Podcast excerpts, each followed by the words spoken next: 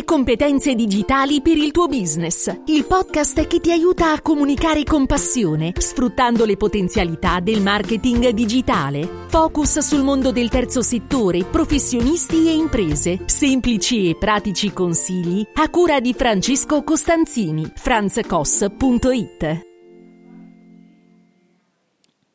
Ciao da Francesco Costanzini. In questa puntata del podcast, podcast in cui cerco di fornirti dei consigli che possano essere utili per la tua comunicazione, vorrei fare insieme a te una riflessione sul mondo del digitale oggi.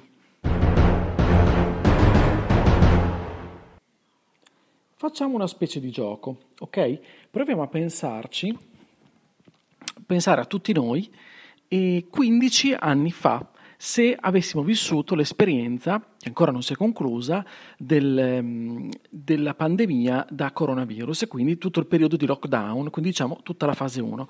Proviamo a pensare cosa sarebbe successo in quegli anni. Torno indietro di quegli anni proprio perché nel 2005 eh, io ho fatto una tesi di laurea ehm, sul, mi sono laureato in scienze della formazione e ho fatto la mia tesi parlando del, già del mondo di internet. Ho detto già, nel senso che comunque internet era nato molto prima, chiaramente, non è che l'ho scoperto io assolutamente, però in quegli anni, come adesso vedremo, come adesso ti dirò, non era diffuso, così diffuso la, il mondo di internet. E in quegli anni appunto io sempre stato, sono sempre stato un curioso digitale e ho iniziato quindi già da anni prima, già facendo una scuola tecnica, avevo già eh, facendo informatica, avevo già sviluppato diciamo così, la mia curiosità, quindi sapevo di cosa si, si parlava ho appunto fatto questa tesi, lavorato a questa tesi in cui parlavo, in cui avevo progettato, fatto un progetto educativo di educazione digitale per il mondo del, del, della formazione, eh, diciamo così, più accademica o comunque scolastica, diciamo così. Un progetto che poi non, è, non ho più portato a termine, nel senso che dopo la laurea non l'ho più ehm, effettivamente sviluppato perché eh, ho trovato un altro tipo di impiego. Ma va a parte questo. Facciamo finta di essere nel 2005, ok? Fase 1, lockdown, siamo tutti in casa, siamo tutti a casa. Allora, proviamoci a, proviamo a immaginare cosa, cosa sarebbe successo. Allora, in casa probabilmente avevamo una connessione a internet, se l'avevamo, magari eh, ancora con un modem a 56k oppure ISDN. ADSL solo se eravamo tra coloro che avevano voglia di spendere un po' di soldini, magari per scaricarsi la musica, scaricarsi film. Ok, ti ricordi? Non è detto appunto che in quegli anni tu avessi già un computer in casa. Non, ripeto, non è l'età della pietra, però eh, una generazione sicuramente oggi, sicuramente non lo avrebbe avuto, ok? E come non lo ha tuttora. Però, a differenza che grazie al telefono riesce a fare ciò che non avrebbe mai pensato di poter fare con un computer. Non avrebbe mai utilizzato un computer. All'epoca un rapporto di Eurosat eh, faceva emergere come l'Italia degli internauti occupasse addirittura gli ultimi posti nell'Unione Europea in quanto utilizzo della rete. E quindi queste, queste supposizioni che ti sto facendo non, non, non, erano appunto nate per caso, erano proprio frutto di una riflessione di alcune, e di alcune inchieste, di alcuni dati. Addirittura la percentuale di persone che in Italia avevano utilizzato nel primo trimestre del 2005 la connessione di internet era pari al 31%, quindi diciamo un terzo della popolazione. Magari non pochissimo, comunque eravamo già più indietro rispetto agli altri paesi dell'Unione Europea. Secondo poi una ricerca del Censis, sempre di quell'epoca, il 30% degli italiani, quindi sempre un terzo, dai 14 anni in su però, okay, utilizzava internet e eh, un, solo un 10% con la cadenza di tutti i giorni o quasi.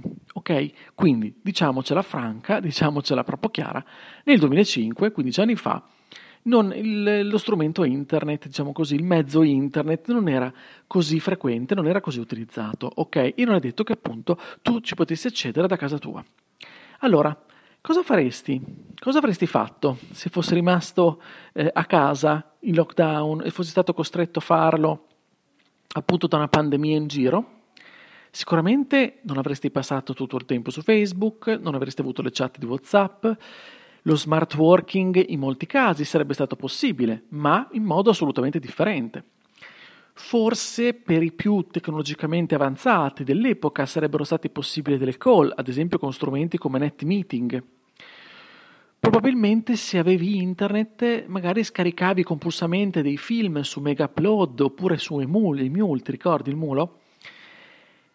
Se sei di quell'epoca eh, potrai eh, capire di cosa sto parlando. Di certo non, non avresti conosciuto, non sapevi, non sapresti che cos'è Twitter, cos'è YouTube. YouTube addirittura è nato nell'aprile del 2005. Magari tra i più tecnologici oppure per motivi di lavoro avreste avuto in mano un BlackBerry, che erano quei primi, diciamo così, smartphone che permettevano almeno di gestire la posta elettronica del lavoro anche in mobilità. E sicuramente, magari se avevi un telefono, un telefono cellulare, magari avreste avuto un Nokia, tanto in voga in quegli anni, sicuramente non avreste avuto problemi di carica, ok? Proprio perché i Nokia erano universalmente riconosciuti per essere quasi inossidabili, insomma, in un certo, in un certo senso. Ecco, se tu nel 2005 eh, fossi stato un insegnante, avresti comunque fatto molta fatica ad imporre alle famiglie, ad esempio Skype, che nel 2005 stava implementando uh, a livello di test le videochiamate, ok?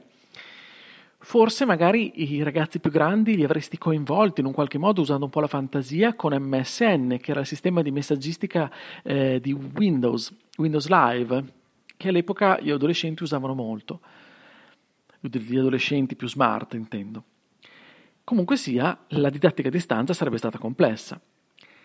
In realtà eh, delle piattaforme di learning esistevano, però il mondo dell'istruzione pubblica non era, come dire, del tutto pronto ok, a tutto questo. Cosa sarebbe successo inoltre? Pensiamo anche a un altro dato di costume, di cultura. All'inizio degli anni 2000 in Italia la televisione sicuramente aveva la meglio su altre forme di passatempo, quindi sicuramente sarebbe stata accesa nelle, ca- nelle case di tante persone, sicuramente tantissime ore al giorno, come, come, magari accade ancora, come magari è accaduto, ma in maniera preponderante, ok? E non ci sarebbero state le smart TV, per intenderci.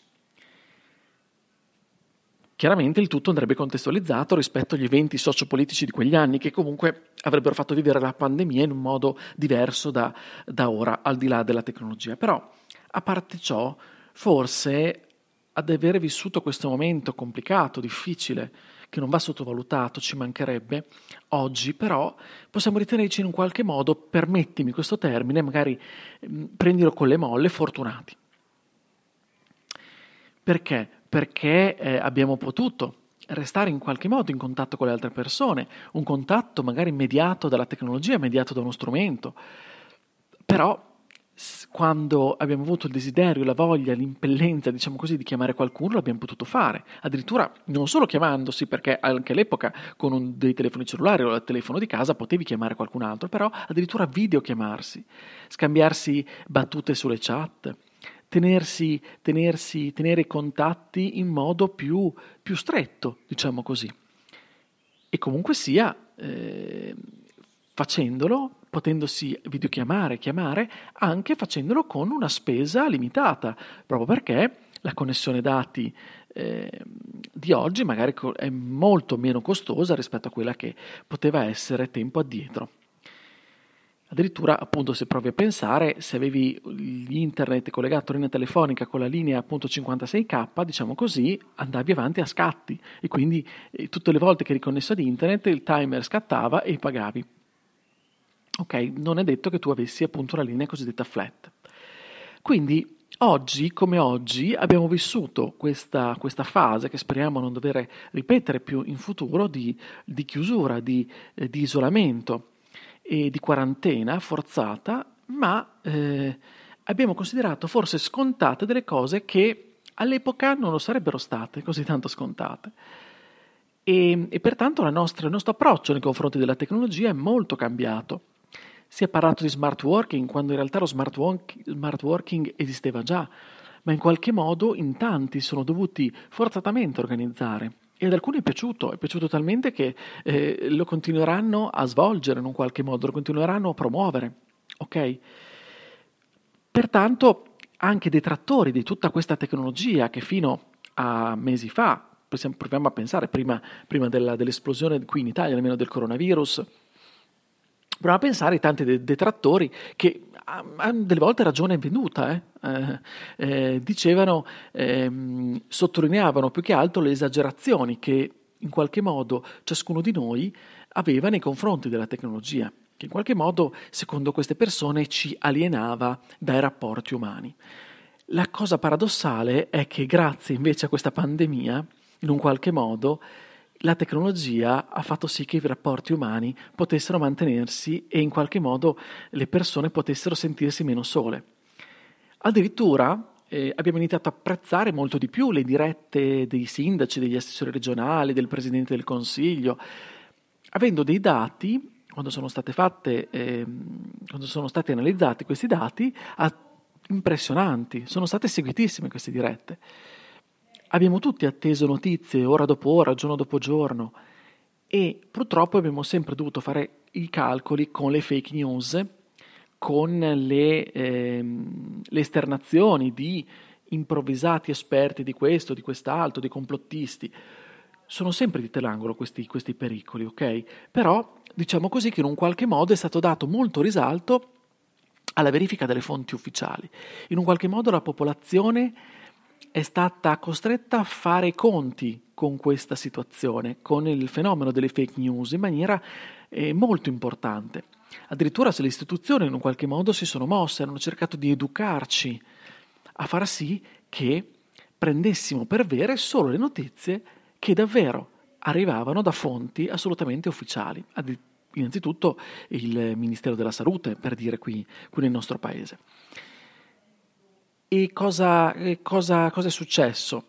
È successo che addirittura eh, i, i, colossi del mondo del web, chiamiamoli così, come Google, come Facebook ed altri, anche LinkedIn, Twitter, si sono in qualche modo adeguati a questo e quindi hanno cercato, ancora adesso lo fanno, non so se ti arrivano delle notifiche in merito, eh, si sono attivati rispetto alle notizie ufficiali, alle fonti ufficiali che diffondono appunto notizie rispetto ai dati, ai temi della, pantavi- della pandemia da Covid-19.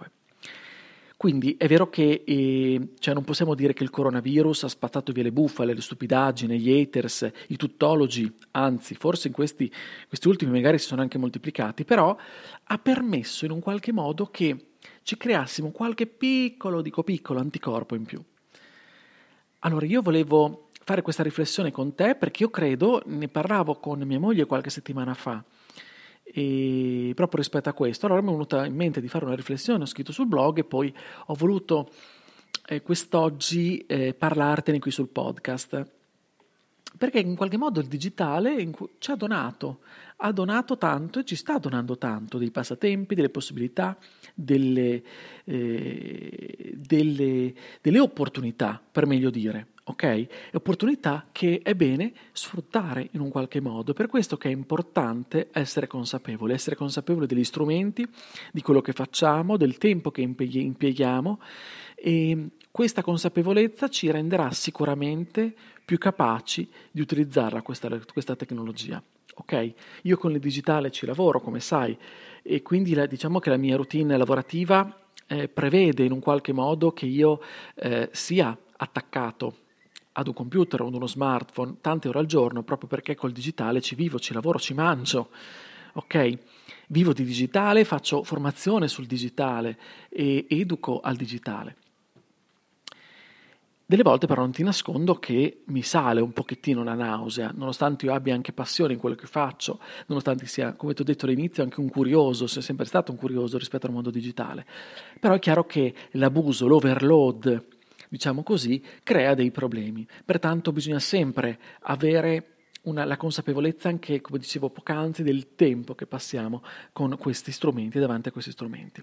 Allora non vorrei assolutamente essere retorico, ma ci tenevo a condividere questa riflessione con te e lasciarti con appunto questa riflessione, con il desiderio di eh, anche tu di fare le tue riflessioni, di, di, mm, magari di farmi sapere come il digitale ha trasformato la tua vita professionale, lavorativa, ma anche personale, in modo tale che magari possiamo condividerla insieme. Io ti ringrazio dell'ascolto Ti ricordo che se la puntata ti è piaciuta puoi condividerla, anzi mi farà molto piacere se tu la condividi con, con i tuoi amici, i tuoi conoscenti, i tuoi clienti, i tuoi fornitori, insomma con chi vuoi. Puoi anche iscriverti al mio podcast sulla piattaforma che preferisci, che di solito usi per ascoltare i podcast, in modo tale da non perderti le altre puntate e magari recuperare anche qualche episodio precedente. Io ti aspetto sulla mia casa, che è il mio sito, franzcos.it. Lì troverai dei riferimenti, delle risorse che penso ti possano essere utili per la comunicazione. Puoi scrivermi eh, sul sito direttamente oppure anche su Telegram, mi farà molto piacere interagire con te. Io su Telegram sono Franz Koss, il mio nome utente è quello. Mi farà piacere ricevere i tuoi commenti, i tuoi dubbi, le tue domande, le tue riflessioni. Davvero, le aspetto. Io ti auguro come sempre una buona comunicazione e con il podcast, il mio podcast Competenze Digitali, ci sentiamo la prossima settimana. Ciao da Francesco.